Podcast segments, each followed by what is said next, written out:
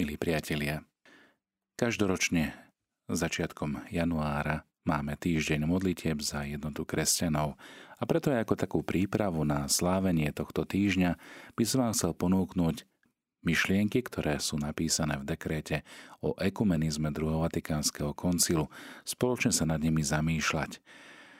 Dekret hovorí o tom, aké je veľmi dôležité vytvárať jednotu na platforme našej viery. Hneď v prvom bode sa hovorí, obnoviť jednotu medzi všetkými kresťanmi je jedným z hlavných cieľov posvetného zhromaždenia druhého Vatikánskeho koncilu. Lebo Kristus Pán totiž založil jednu jedinú církev a predsa sa mnohé kresťanské spoločenstva predstavujú ľuďom ako práve dedictvo Ježiša Krista. Všetky sa síce hlásia za pánových učeníkov, ale vysvetľujú si to rôznym spôsobom a ich cesty sa rozchádzajú, ako by sám Kristus bol rozdelený. Práve táto roztrieštenosť otvorene protirečí Kristovej vôli, je svetu na pohoršenie a poškodzuje pre svetú vec ohlasovania Kristovho evanielia všetkému stvoreniu. Avšak pán vekov, ktorý múdro a veľmi trpezlivo uskutočňuje plán svojej milosti voči nám, riešnikom, začal v posledných časoch v hojnejšej miere šíriť medzi navzájom rozdelenými kresťanmi ducha pokorného uznania si chýb a túžbu po jednote všetkých kresťanov. Táto milosť zapôsobila na veľmi mnohých ľudí všade na svete. I medzi našimi oddelenými bratmi vzniklo pod vplyvom milosti Ducha Svetého čím ďalej, tým viac sa zmáhajúce hnutie za obnovenie jednoty všetkých kresťanov. Na tomto hnutí za jednotu, ktorý nazývame ekumenickým, sa zúčastňujú tí, ktorí vzývajú trojediného Boha, tí, ktorí uznávajú Ježiša Krista za pána a spasiteľa, a to nielen ako jednotlivci, ale aj spoločne v spoločenstvách, církvách, ktorých počúvali evanielium a ktoré nazývajú svojou a božskou církou. Avšak všetci, hoci rozličným spôsobom, túžia po jednej a viditeľnej Božej cirkvi, naozaj všeobecnej a poslanej do celého sveta, aby sa svet obrátil k evanieliu a spasil sa na Božiu slávu. Preto aj posvetný cirkevný snem berie toto všetko na vedomie s radostným srdcom. A keď už vysvetlil učenie o cirkvi, vedený túžbou po obnovení jednoty medzi všetkými kristovými učeníkmi, chce navrhnúť všetkým katolíkom prostriedky, cesty a spôsoby, ktorými by mohli odpovedať na toto Božie volanie a na túto milosť. Pozrime sa teda preto, milí priatelia, na katolické zásady ekumenizmu. Čo sa píše v tomto dokumente? V bode 2 Božia láska sa prejavila voči nám v tom, že Otec poslal jednorodeného Božieho Syna na svet, aby sa stal človekom a tak vykúpil, obnovil a zjednotil celé ľudstvo. On, prv než by sa bol obetoval ako nepoškornená obeta na oltári kríža, modlí sa k Otcovi za veriacich týmito slovami. Aby všetci boli jedno ako Ty, oče, vo mne a ja v Tebe. Aby aj oni boli v nás jedno, aby svet uveril, že si ma Ty poslal. Týmto citátom z Janovej 17. kapitoly ustanovil vo svojej cirkvi obdivuhodnú sviatosť Eucharistie – ktorou sa naznačuje a uskutočňuje jednota celej cirkvy. Svojim učeníkom dáva nové prikázanie, aby sa navzájom milovali a prislúbil im Ducha Svetého, Ducha Tešiteľa, aby s nimi zostal na veky ako pán a darca života. A keď bol pán Ježiš povýšený na kríži a oslávený, zoslal prislúbeného ducha a skrze neho povolal a zromažil v jednote viery, nádeje a lásky ľud novej zmluvy, ako učí aj apoštol Pavol. Jedno je telo a jeden duch. Ako ste aj povolaní v jednej nádeji svojho povolania. Jeden je pán, jedna viera, jeden krst. Veď všetci, čo ste pokrstení v Kristovi, Krista ste si obliekli. Lebo vy všetci ste jeden v Kristovi Ježišovi. Duch Svetý, ktorý prebýva vo veriacich a naplňa aj vedie svoju cirkev, Vytvára obdivuhodné spoločenstvo veriacich a všetkých tak hlboko spája v Kristovi, že je základom jednoty cirkvy. Lebo on rozdeluje milosti a služby a obohacuje cirkev Ježiša Krista rozličnými charizmami, darmi, aby náležite pripravil svetých na dielo služby. to jest na budovanie Kristovho tela. Aby však Kristus upevňoval túto svoju svetú církev na celom svete až do skončenia vekov, zveril kolégiu 12 apoštolov úlohu učiť, viesť a posvecovať. Spomedzi nich vyvolil Petra a na ňom sa po jeho vyznaní viery rozhodol postaviť svoju církev. Jemu prislúbil kľúče od nebeského kráľovstva a keď mu Peter vyznal svoju lásku, zveril mu všetky svoje ovce, aby ich utvrdzoval vo viere, aby ich pásol v dokonalej jednote, pričom sám Ježiš Kristus naveky zostáva uholným kameňom, on je tým pastierom našich duší. Ježiš Kristus teda chce, aby prostredníctvom verného ohlasovania Evanielia, prostredníctvom vyslovania sviatostí a láskavého vedenia apoštolov a ich nástupcov na čele s Petrovým následníkom, jeho ľud účinkovaním Ducha Svetého zrastal a uskutočňuje spoločenstvo svojho ľudu v jednote – o vyznávaní jednej viery, spoločnom uctievaní Boha a v bratskej svornosti Božej rodiny. No a tak církev, jediné Božie stádo, ako znamenie, ktoré je vstýčené uprostred národov, predkladá radosnú zväzť evanelium pokoja celému ľudstvu a s nádejou putuje k svojmu cieľu, do nebeskej vlasti. Toto je sveté tajomstvo jednoty církvy. V Kristovi a skrze Krista zatiaľ čo Duch Svetý spôsobuje rozmanitosť darov a chariziem, najvyšším vzorom a základom tohto tajomstva je jednota prameniaca v trojici osôb jedného Boha, Otca a Syna v Duchu Svetom. Aké majú byť vzťahy oddelených bratov ku katolíckej cirkvi? V tejto jedinej Božej cirkvi vznikajú hneď na začiatku niektoré roztržky, ktoré už apoštol Pavol prísne karhal ako odsúdenia hodné. No v neskorších storočiach sa vyskytli ešte väčšie spory a nemalé spoločenstva sa oddelili od plného spoločenstva s katolíckou cirkvou. Niekedy to bolo vinou ľudí z jednej, niekedy z druhej strany. Ale tí, ktorí prichádzajú na svet v týchto spoločenstvách, teraz a v nich sú vychovávaní vo viere Krista, nemožno obvinovať z riechu rozkolu a katolícka církev ich objíma s bratskou úctou a láskou lebo tí, ktorí veria v Krista a boli riadne pokrstení, sú v istom, hoci nedokonalom spoločenstve s katolíckou cirkvou. Preto isté rozmanité rozdiely, ktoré jestvujú medzi nimi a katolíckou cirkvou, či už vo vieroučnej a niekedy disciplinárnej oblasti, a čo sa týka štruktúry cirkvy, plnému spoločenstvu cirkevnému sa stávajú do cesty mnohé a dakedy aj závažné prekážky. Tieto sa snaží prekonať práve ekumenické hnutie. Napriek tomu sú členovia v krste ospravedlnení skrze vieru a tým privtelení ku Kristovi. A preto právom majú česť nazývať sa kresťanmi a synovia katolíckej cirkvi ich oprávnene uznávajú za svojich bratov v pánovi. Okrem toho niektoré význačné prvky a hodnoty, z ktorých sa vo svojom celku buduje a živí sama cirkev, možno nájsť aj mimo viditeľného okruhu katolíckej cirkvy. Písané Božie slovo, život milosti, ale aj teologálne čnosti viera, nádej a láska, ako aj iné vnútorné dary Ducha Svetého i viditeľné prvky. Všetky tieto veci, ktoré pochádzajú od Ježiša Krista a vedú k nemu, právom patria jedinej Kristovej cirkvi. U našich oddelených bratov sa koná aj nemálo posvetných úkonov kresťanského náboženstva, ktoré môžu rozličným spôsobom bez pochyby vzbudiť skutočný život milosti podľa rozmanitého charakteru tej ktorej cirkvy alebo spoločenstva. Treba ich teda pokladať za schopné otvárať vstup do spoločenstva spásy. Preto tieto oddelené cirkvy a spoločenstvá, hoci majú podľa nás nedostatky, Predsa v tajomstve spásy majú zmysel a význam, lebo Kristov duch sa ich nezdrá používať ako nástroje spásy, ktorých účinnosť sa odvodzuje z plnosti milosti a pravdy zverenej katolíckej cirkvi.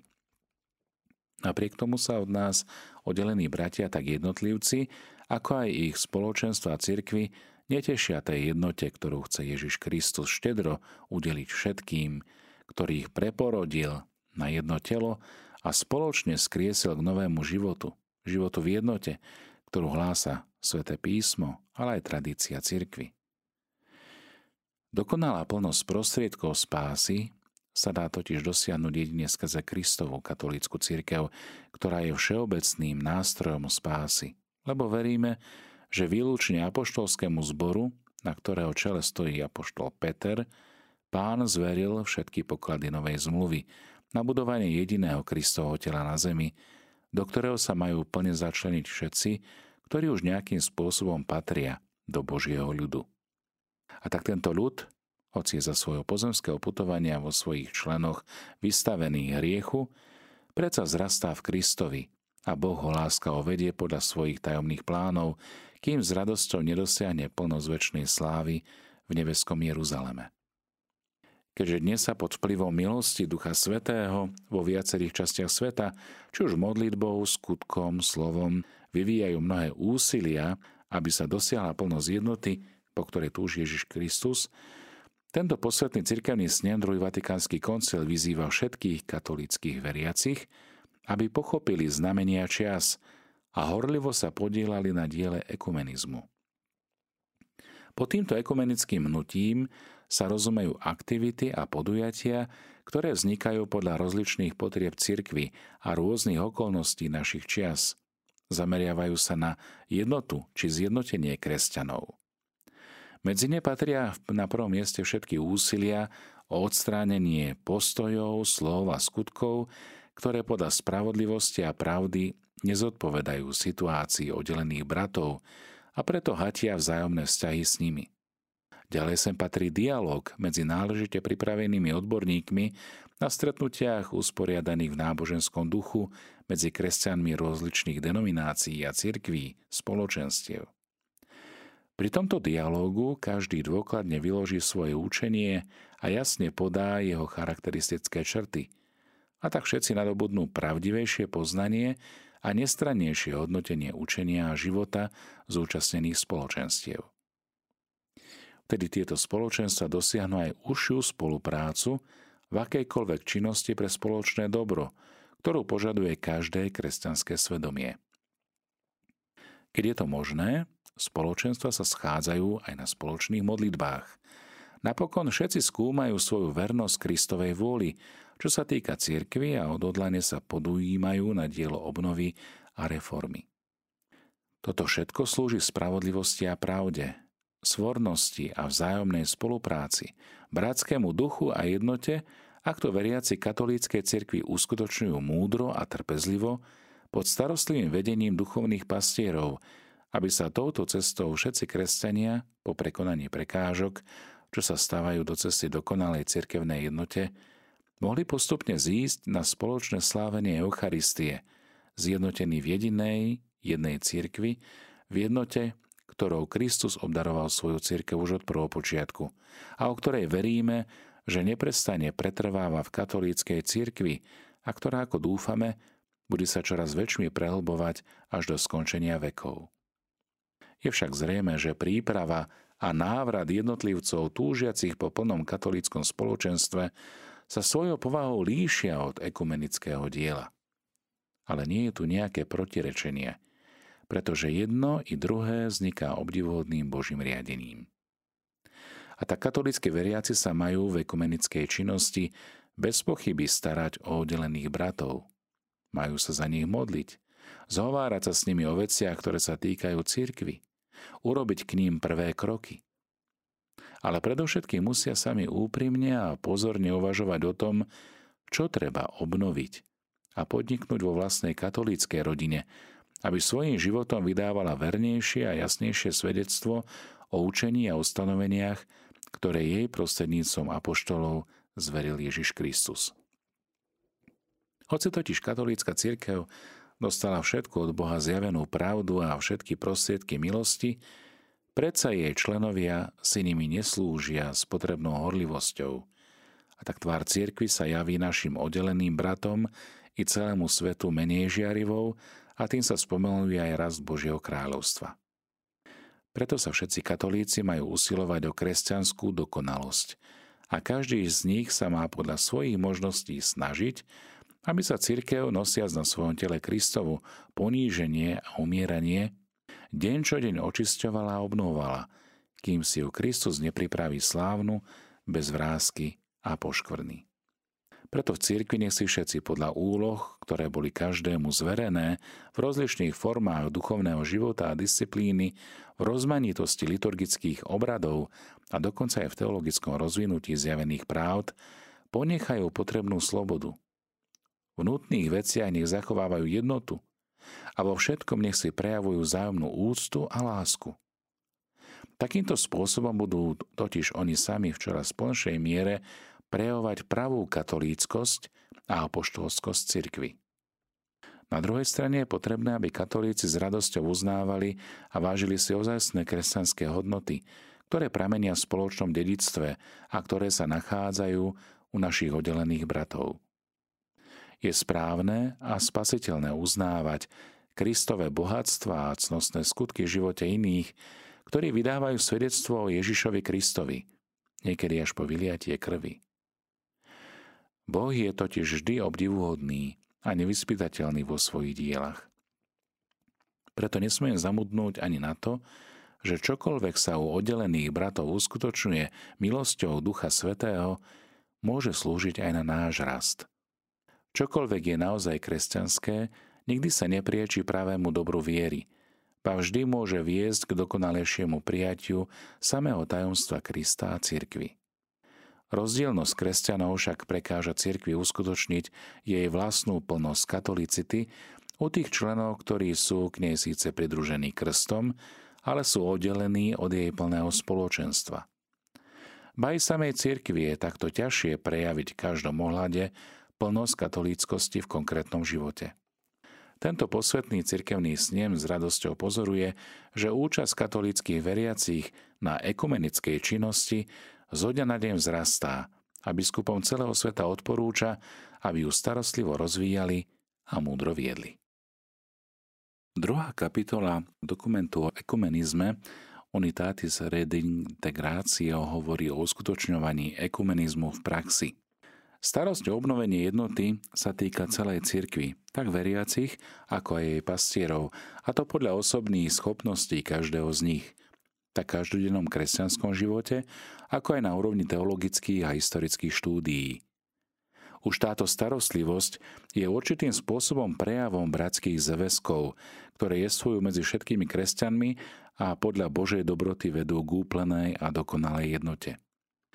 Keďže každá reforma cirkvy vo svojej podstate spočíva v stále rastúcej vernosti jej vlastnému povolaniu, to je bez pochyby aj dôvodom hnutia za jednotu kresťanov – Ježiš Kristus nabáda putujúcu církev na túto ustavičnú reformu, ktorú ako ľudská a pozemská ustanovizeň neprestajne potrebuje, aby sa vo vhodnom čase dalo do správneho a potrebného poriadku to, čo sa azda vzhľadom na podmienky a okolnosti nie dosť dobre a verne zachovalo, pokiaľ ide o mravy, cirkevnú disciplínu alebo aj spôsob výkladu učenia, čo však treba starostlivo odlišovať od samotného pokladu viery. Táto obnova života cirkvi má teda osobitný ekumenický význam. Rozličné spôsoby, ktorými sa už uskutočňuje, ako je biblické a liturgické hnutie, hlásanie Božieho slova a katechéza, či apoštolat laikov a nové formy reholného života – či manželská duchovnosť, učenie a činnosť cirkvy v sociálnej oblasti treba považovať za záruku a určitú predzvesť budúceho vývoja ekumenického hnutia. Pravý ekumenizmus ale neestuje bez vnútorného obrátenia. Túžba po jednote totiž vzniká a dozrieva v obnovenej mysli, v seba zapierania vďaka veľkodušným prejavom lásky – preto prosme Božieho ducha o milosť úprimného seba zapierania, poníženosti, pokornej služby a zájomnej bratskej veľkodušnosti voči iným, ako hovorí aj svätý Apoštol Pavol. Preto vás prosím ja, väzeň v pánovi, aby ste žili dôstojne podľa povolania, ktorého sa vám dostalo, so všetkou pokorou, miernosťou a zhovývavosťou. Znášajte sa navzájom v láske – a usilujte sa zachovať jednotu ducha vo zväzku pokoja. Toto napomenutie sa týka predovšetkým tých, ktorým sa dostalo hodnosti sviatostnej vysviacky aby pokračovali v poslaní Krista, ktorý medzi nás neprišiel dať sa obsluhovať, ale slúžiť. Aj o previneniach proti jednote platí svedectvo svätého Apoštola Jána. Ak hovoríme, že sme nezrešili, jeho robíme luhárom a nie je v nás jeho slovo. Preto v pokornej modlitbe prosíme o odpustenie Boha i oddelených bratov, ako i my odpúšťame svojim viníkom. Všetci veriaci nech pamätajú, že tým lepšie budú napomáhať, ba dokonca uskutočňovať jednotu kresťanov, čím bezúhonejšie sa usilujú žiť podľa Kristovho Evanielia. Lebo čím užšie budú spojení s Otcom, Slovom a Duchom Svetým, tým dôvernejšie a ľahšie budú môcť prehlbovať aj vzájomné bratské vzťahy. Toto obrátenie srdca a túto svetosť života treba spolu so súkromnými a zverejnými modlitbami za jednotu kresťanov pokladať za dušu celého ekumenického hnutia a možno ich aj právom nazvať duchovným ekumenizmom. Preto je zvykom katolíkov, že sa často spoločne modlievajú za jednotu cirkvy, za ktorú sám spasiteľ vrúcne prosil otca v predvečer svojej smrti, aby všetci boli jedno. Pri niektorých zvláštnych príležitostiach, ako sú pobožnosti za jednotu a ekumenické stretnutia, je dovolené, ba priam želateľné, aby sa katolíci modlili spoločne s oddelenými bratmi. Takéto spoločné modlitby sú dozaista veľkými, účinnými prostriedkami na získanie milosti a aj úprimným prejavom zväzkov, ktoré ešte spájajú katolíkov s oddelenými bratmi lebo kde sú dvaja alebo traja zhromaždení v mojom mene, tam som ja medzi nimi. Spoločnú účasť na svetých veciach komunikáciou in sacris však neslobodno pokladať za taký prostriedok obnovenia jednoty kresťanov, ktorý by sa dal uplatniť bez rozlišovania. Túto účasť podmienujú najmä dva princípy. Prvý, vyjadrenie jednoty cirkvy a účasť na prostriedkoch milosti, z dôvodu vyjadrenia jednoty je spoločná účasť pravidla neprípustná. Potreba milosti ju niekedy odporúča. O konkrétnom postupe nech múdr rozhodne miestna biskupská vrchnosť, ktorá nech berie do úvahy všetky miestne časové i osobné okolnosti, ak nerozhodla ináč podľa svojich štatútov konferencia biskupov alebo samotná apoštolská stolica. Treba tiež poznať ducha oddelených bratov vzájomné poznanie. Na to je potrebné pravidlo a dobromyselne uskutočňované štúdium. Katolíci, náležite pripravení, sa majú čo najlepšie oboznámiť s učením aj dejinami, s duchovným a liturgickým životom, s náboženskou psychológiou a kultúrou oddelených bratov.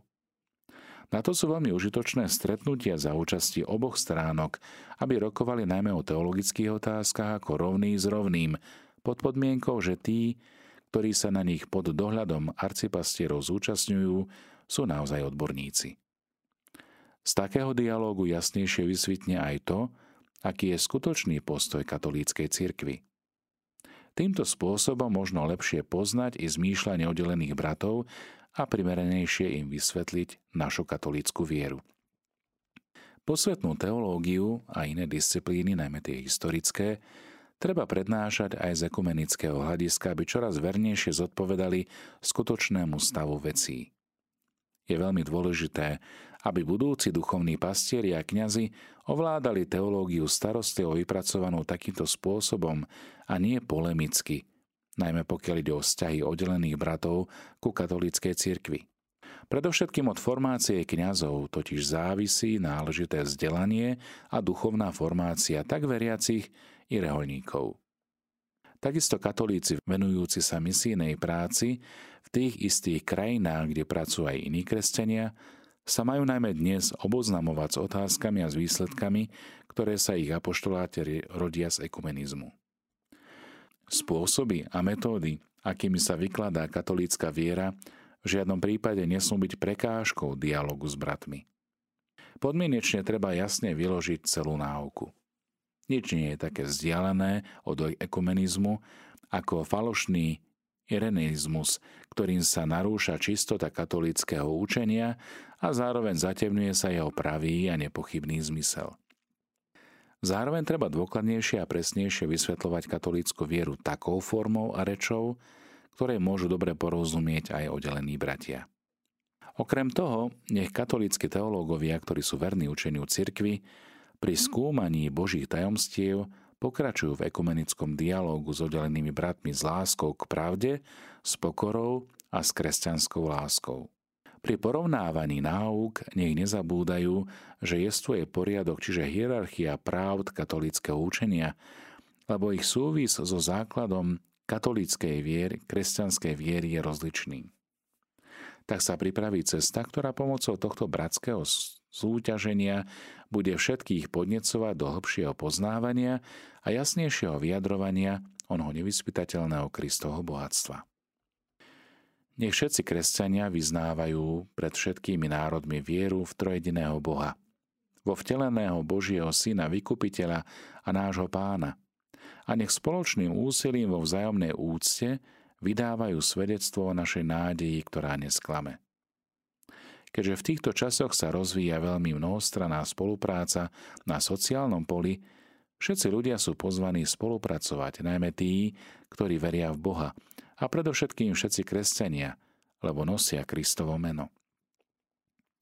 Spolupráca všetkých kresťanov je živým vyjadrením spojenia, ktoré už jestvuje medzi nimi a stavia do jasnejšieho svetla tvár Krista, pánovho služobníka.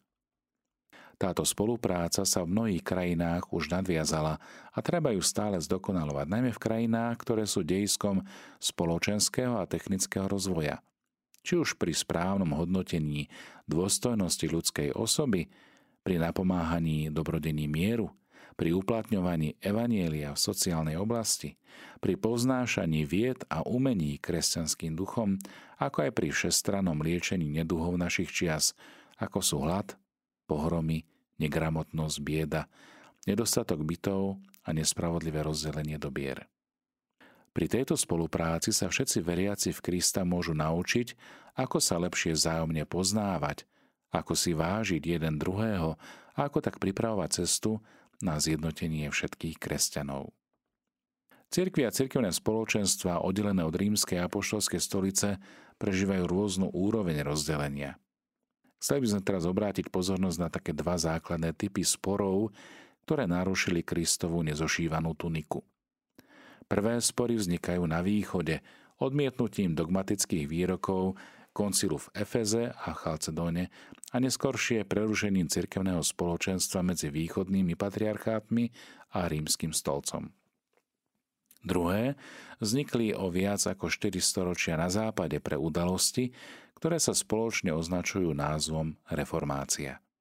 Odtedy sa oddelili od rímskej stolice viaceré národné alebo náboženské spoločnosti – medzi tými, v ktorých sa dosiaľ čiastočne zachovali katolícke tradície a štruktúry, zaujíma osobitné miesto anglikánske spoločenstvo. Avšak tieto rozličné oddelené spoločenstvá sa medzi sebou veľmi líšia, nie len čo do miesta a času vzniku, ale najmä povahou a závažnosťou otázok týkajúcich sa viery a cirkevnej štruktúry. Preto sa tento posvetný cirkevný snem ktorý nepodceňuje rozdielne podmienky rozmanitých kresťanských spoločenstiev, ale ani nezaznáva zväzky, ktoré napriek rozdeleniu ešte jestvujú medzi nimi, rozhodol predložiť nasledujúce úvahy ako podnety na rozvážnu ekumenickú činnosť. Čo treba brať na východných cirkvách osobitne do úvahy je, že cirke východu i západu išli cez nemálo storočí svojou vlastnou cestou. Boli však spojené spoločenstvom viery, a sviatostného života.